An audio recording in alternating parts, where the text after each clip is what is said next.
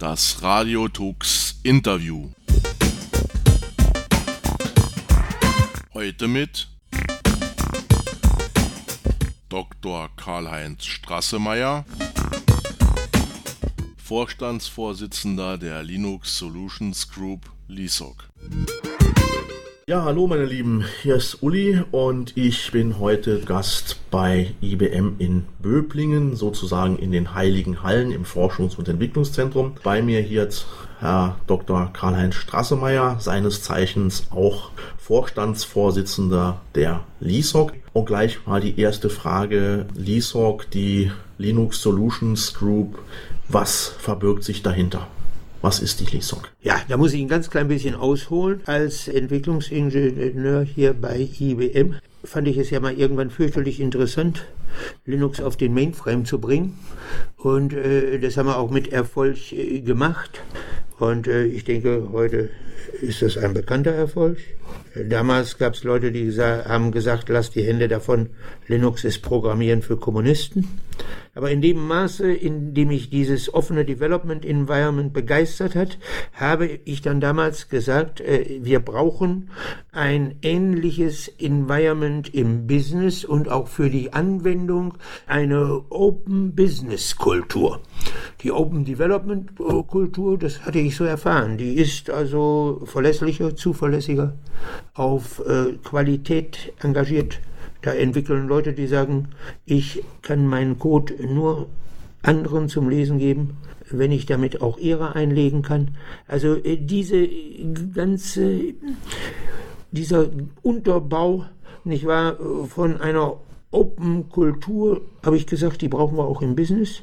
Und um diese businessorientierte Open-Kultur zu fördern, haben wir damals mit vielen Interessenten die Linux Solution Group gegründet.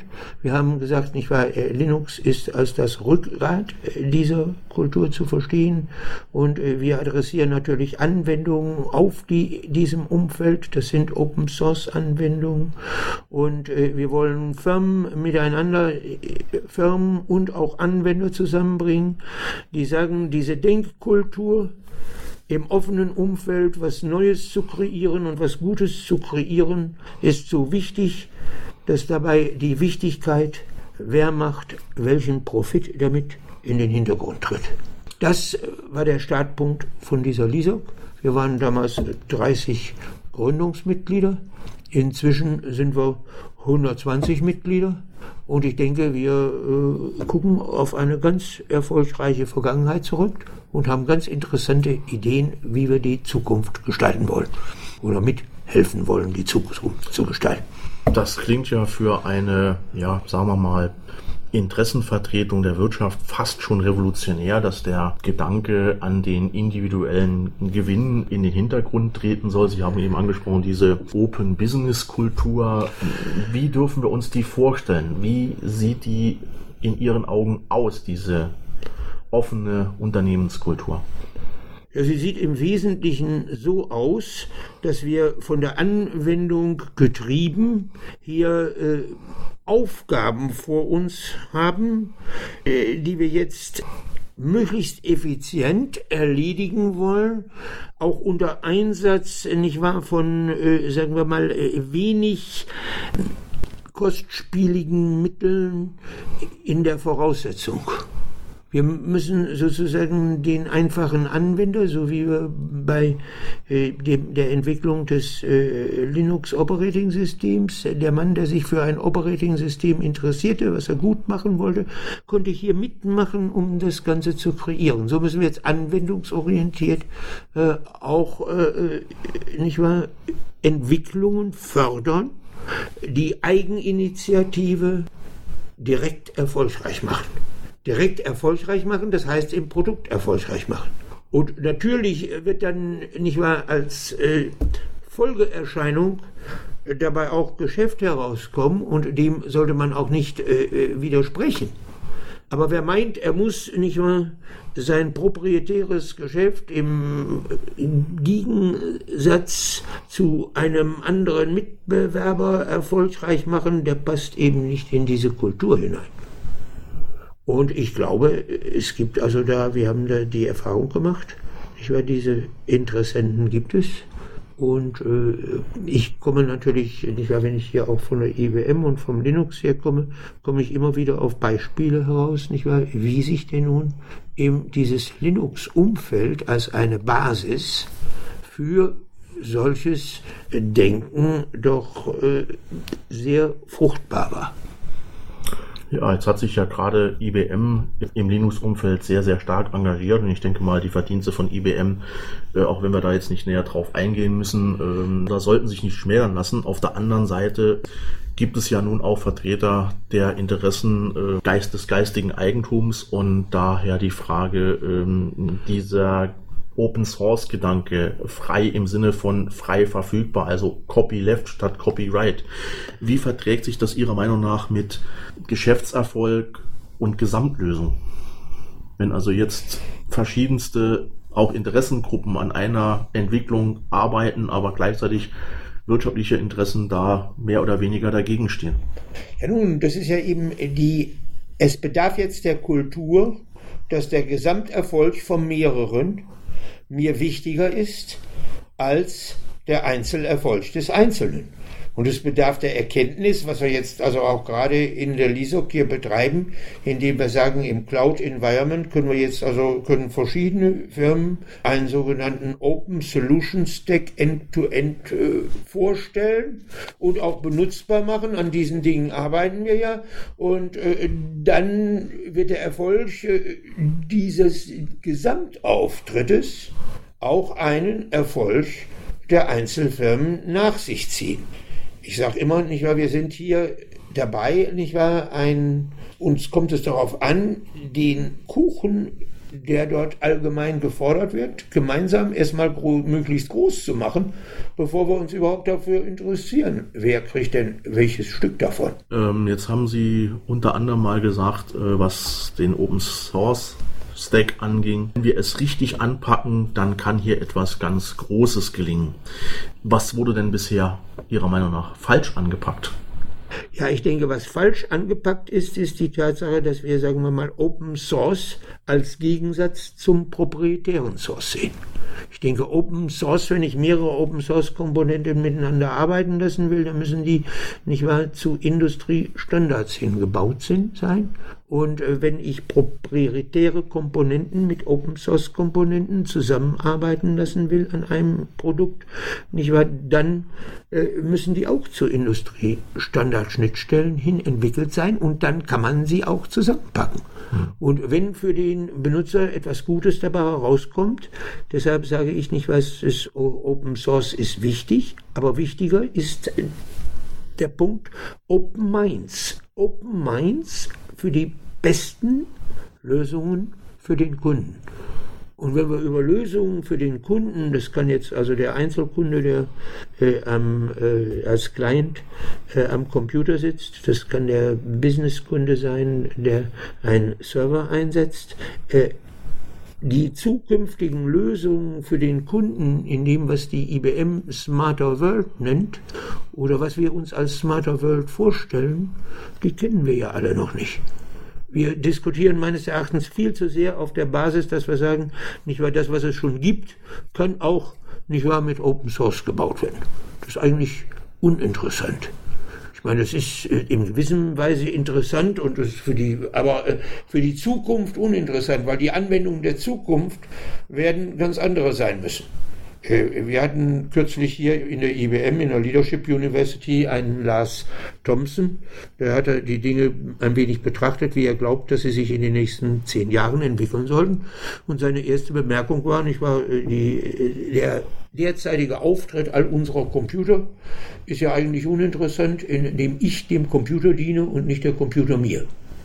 Und äh, wenn ich also in einem Einzelcomputer in Zukunft äh, dank der äh, weiter dichteren, wenn auch nicht schnelleren, aber weiter dichteren Intelli- Technologie, ich einen Intelligenzvorrat äh, ansammeln kann, äh, der äh, durchaus nach einem im nächsten Jahrzehnt dem Intelligenzvorrat des menschlichen Gehirns gleichkommen kann, äh, dann denke ich, sollte ich mit meinem Computer sprechen können und mein Computer sollte selbstständig meinen Terminkalender für mich erledigen, ohne menschliche Interaktion. Wenn ich an solche Anwendungsumfelder denke, dann müssen die ja wohl erst noch kreiert werden. Und ich kann mir eigentlich nicht vorstellen, dass solche Anwendungsumfelder der Zukunft kreiert werden von äh, irgendwelchen äh, Firmen mit proprietären Gewinnvorstellungen. Die müssen vom Anwender, vom Partner des Computers der Zukunft generiert werden. Und das ist der Mensch, der mit ihm ein Partner sein wird. Und das ist Open Source, das ist äh, also über Open Source hinaus eigentlich Open Minds to create my right partner. Hat denn in einer solchen freigeistigen Atmosphäre Proprietäres überhaupt noch eine Überlebenschance? Oder ist das ein Relikt, das vor der Verabschiedung steht, stehen muss? Also das würde ich nicht sagen. Wir äh, werden, äh, wir sollten also hier nicht äh, den Teufel mit Beelzebub austreiben. Äh, denn äh, die Ergänzung ist äh, wichtig. Es entsteht eigentlich nichts in der Zukunft neu auf einem grünen Feld, sondern wir bauen auf, auf der Basis, wo wir sind. Und wir werden nicht alles, was wir haben, was auch Gutes hat, wegwerfen müssen, um die Zukunft neu zu gestalten. Wir müssen unsere Zukunft auf dem Existierenden aufbauen. Und insofern würde ich sagen, es ist eigentlich gar nichts gegen proprietäre Innovationen zu sagen, wenn sie nützen, solange sie so eingebunden werden können, dass sozusagen die Benutzung proprietärer Innovationen nicht den Fortschritt behindern, sondern ihn gemeinsam mit dem offenen Environment fördern. Und ich denke, das ist genau die Synthese, die wir finden müssen. Ich hatte ja im Vorgespräch darauf hingewiesen, dass es da in China eine Firma gibt, die baut richtige Elektroautos. Die haben von vornherein kein Getriebe und das ist einfach also ein Elektromobil und hat nichts mit dem Auto von heute zu tun. Und ich denke, wenn wir, dem, wenn wir in der Welt mal bei Elektroautos sein werden, dann ist es nicht wahr die Weiterentwicklung dieser Art von Autos, um die Elektroautos der Zukunft zu bauen. Und nicht etwa nicht ein äh, normales Auto, was als Hybridmotor noch einen Elektromotor drin hat. Und äh, gut, wenn ich nun der Überzeugung bin, diese Elektroautos sind die Zukunft, dauert sicherlich noch zehn bis zwanzig Jahre, dann äh, täte ich ja wohl nicht gut daran, wenn ich sage, die, weil diese Autos die Zukunft, die Zukunft sind, muss ich die existierenden Autos vor, vorab mal abschaffen, damit ich da hinkomme. Das kann es nicht sein. Und jetzt haben Sie eben angesprochen Fortschritt und ähm, das Beispiel mit dem Elektroauto gebracht. Ich denke, einer der fortschrittlichsten Bereiche, was die Nutzung von Open-Source-Technologien angeht, ist, obwohl es ein Bereich ist, der alles andere als, als innovativ und experimentierfreudig verschrien ist, der öffentliche Sektor. In vielen europäischen Ländern gibt es dazu ja bereits äh, Beschlüsse seitens der Regierung, die Anwendung von Open Source zu forcieren. Aber in Deutschland habe ich so ein bisschen das Gefühl, dass wir uns da sehr, sehr schwer mit tun. Woran glauben Sie, liegt das? Wo sind da die berühmten Bretter vorm Kopf, die das Ganze? Also ich würde mal sagen, wenn wir, also hier bestreiten wir ja das Polit- Gebiet der Politik. Nicht wahr? Und in der Welt gibt es intelligentere und weniger intelligente Politiker. Und grundsätzlich würde ich mal sagen, intelligente Politik würde sagen, den Wirtschaftsraum, in dem ich lebe, den will ich fördern. Zudem gehört auch das I T-Umfeld. Und wenn ich selbst Benutzer dieses I T-Umfeldes im großen Umfang bin, dann sollte ich die Elemente des I T-Umfelds fördern, bei denen ich auch selbst die Entscheidung in der Hand habe und mit denen ich in meinem eigenen Wirtschaftsraum Arbeitsplätze kreiere. Und äh, es mag natürlich äh, Leute geben, die sagen, die also diese äh, Ganzheitlichkeit von Anwendung und Entwicklung und damit auch ganzheitliche Gestaltung des zukünftigen I T-Umfelds, insbesondere nicht wahr, für den öffentlichen Sektor, im öffentlichen Sektor. Äh, da äh, würde ich sagen, ist mir total unverständlich, warum man äh, nicht äh, seitens der Regierung allgemein und auch der deutschen Regierung äh, darauf äh, abzielt zu sagen, äh, wir, nicht wahr, müssen hier die Gestaltung unserer Zukunft in unsere eigene Hand nehmen. Und das heißt notwendigerweise, nicht wahr, ein Open-Source-orientiertes Benutzerumfeld. Man kann dabei auch irgendwelche proprietäre Komponenten im Background benutzen. Auf jeden Fall ist mir es also grundsätzlich, nicht wahr, unverständlich, warum möglicherweise, nicht wahr, äh, Bill Gates an jedem deutschen Personalausweis fünfzig Cent verdienen sollte. Tja, das ist allerdings ein Punkt, der mir auch nicht ganz verständlich ist, weil wir hoffen, dass ihr Appell da auf hörende Ohren und freie Geister trifft. Kommen wir vielleicht mal zurück zum eigentlichen Thema, zur LISOC. Sie haben vorhin schon kurz angeschnitten, die ziemlich rasante und erfolgreiche Entwicklung, aber angefangen hat das Ganze mal recht bescheiden. Ich habe irgendwo gelesen, neunundzwanzig Gründungsmitglieder. Ja, dreißig, ja neunundzwanzig Gründungsmitglieder. neunundzwanzig ja, Gründungsmitglieder. Das heißt bescheiden, das war, war ich schon ganz froh, dass wir die hatten. Also, ich meine, so ist es nicht. Ich meine, ich kann das ja nicht verhehlen. Ich kam ja zunächst mal hier, ich war von der I B M und sagte, wir müssen diesen Open Source, dieses Open Source Entwicklungs-Environment auch ins Business tragen. Da kann man natürlich sagen, warum hatte ich die I B M nicht daran gehindert? Wahrscheinlich, weil sie klug genug ist, zu wissen, dass das auch wichtig ist. Und äh, zweitens, nicht wahr, äh, brauchte ich dazu natürlich jetzt äh, ein Umfeld von wenigen Interessierten, die mal engagiert mitmachen. Und äh, eins muss ich noch sagen, vielleicht muss ich die ein bisschen vertreten, wir äh, korrigieren. Wir sehen uns ja nicht als Interessensvertreter.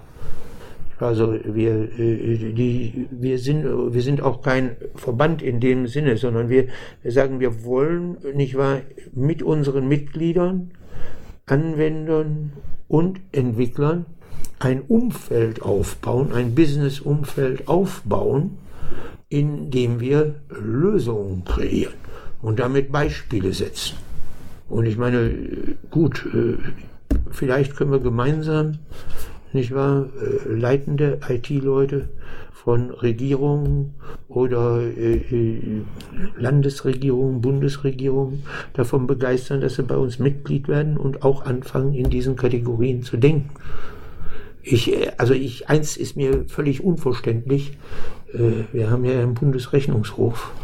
Ich weiß nicht, wenn der Bundesrechnungshof auf den Gedanken kommt, zu sagen, der Nicht-Einsatz von Open Source ist unangemessene Verschwendung von Geldern.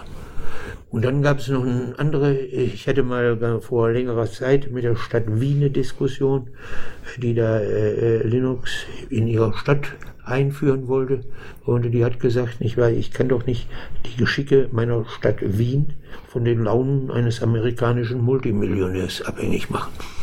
Ich denke, das sind alles so, äh, denke ich mal, ganz griffige Vorstellungen, die eigentlich sagen sollten, ich sollte nicht damit zufrieden sein. Nicht wahr, dass äh, mich soll, ich sollte mich einfach nicht damit zufrieden geben, was es auf diesem proprietären Markt gibt. Ich äh, sollte zum Wohle unseres Wirtschaftsraums die Zukunft mitgestalten wollen. Denn das, was es auf dem proprietären Markt gibt, ist sicherlich nicht wahr, äh, einige Jahre alt. Und äh, fein, das kann man einfach benutzen. Aber die Zukunft dessen, was ich mit I T mache, insbesondere wenn ich also an äh, die Smarter World der Zukunft denke, die betrifft uns doch alle. Und daran sollten wir alle teilhaben wollen.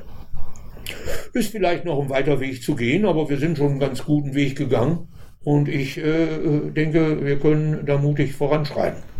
Und es ist eigentlich genauso wie damals, als Linus Torvalds das Linux kreiert hat. Da hat er den Gedanken in den Raum gestellt und hat gesagt, als dann sechshundert Leute, nicht wahr, zum äh, ihm geantwortet haben, wir wollen da mitmachen, da hatte ich die Idee, jetzt kann wohl was draus werden.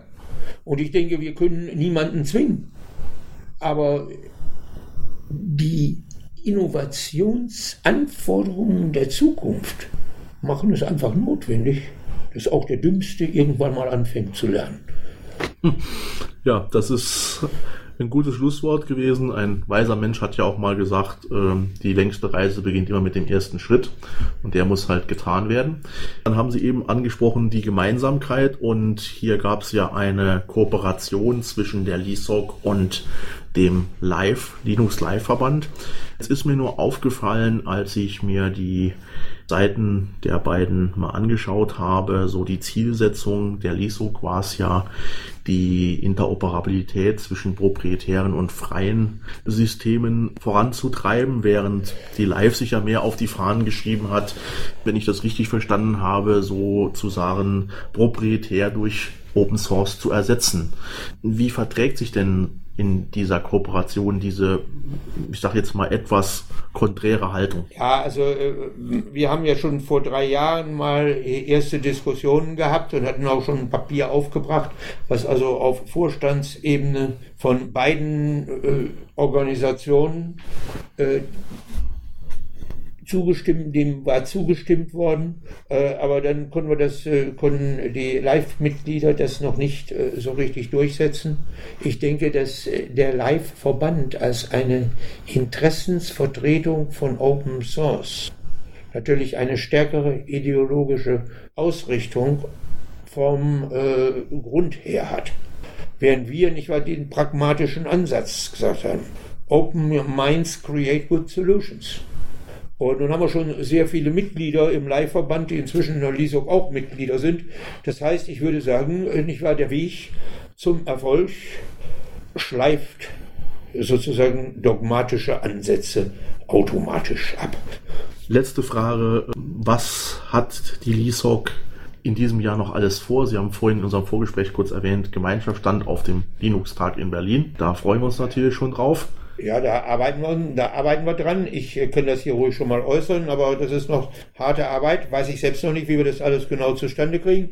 Aber ich würde sagen, da möchten wir gerne einen LISOC Live Koop Gemeinschaftsstand haben, äh, auf dem wir dann, äh, nicht wahr, unsere Mitglieder ihre Produkte präsentieren und auch ihre Vision für die Zukunft darstellen. Da muss es einfach Arbeit zu tun, aber ich will mich da jetzt nochmal voll selbst reinhängen, dass wir da vielleicht eine gute Plattform zustande kriegen. Der andere Punkt jetzt gerade mit der LISOC, das hatte ich hier auch schon angesprochen, Linux-Tag. Ich werde, der Linux-Tag findet ja in Berlin gleichzeitig mit der I T Profits zusammen und das sind also, das sind also zwei verschiedene, nicht wahr, Ausstellungen, die man mit dem gleichen Eintritt begehen kann, die diametral entgegengesetzte Zielsetzungen haben, wie I T Profits und Linux-Tag eigentlich im Namen schon sagen. Und da arbeite ich gerade auch mit der Berliner Messe dran, dass wir sagen, wir wollen die mal zusammenführen. Ich meine, man kann Profit machen mit Open Source und man sollte möglicherweise in dem Umfeld, in dem I T Profits bisher nur proprietäre Elemente gesehen hat, sagen, und da gehören auch Open Source Elemente rein. Oh, so ein gewisses, also wir haben erstmals darüber diskutiert und ich habe schon mal gehört, es gibt jemanden, der will ein gemeinsames Plakat entwerfen. Ob wir das dann auch noch aushängen werden, weiß ich nicht, aber wir sind, wie gesagt, der Weg ist das Ziel. Ja, dann lassen wir uns mal überraschen, wo dieser Weg noch hinführen wird. Ich darf mich zunächst für das Gespräch heute bedanken und hoffe, dass wir mit der LISOC noch weiterhin viel Freude, viel Spaß haben werden und gut zusammenarbeiten. Ich danke Ihnen auch sehr, Herr Klemann. Also ich, wir haben das im Vorgespräch gesagt. Ich denke, ich wünsche, dass Radio Tux im zweitausendelf auch ein ganz effektives Sprachrohr für uns von der LISOC wird.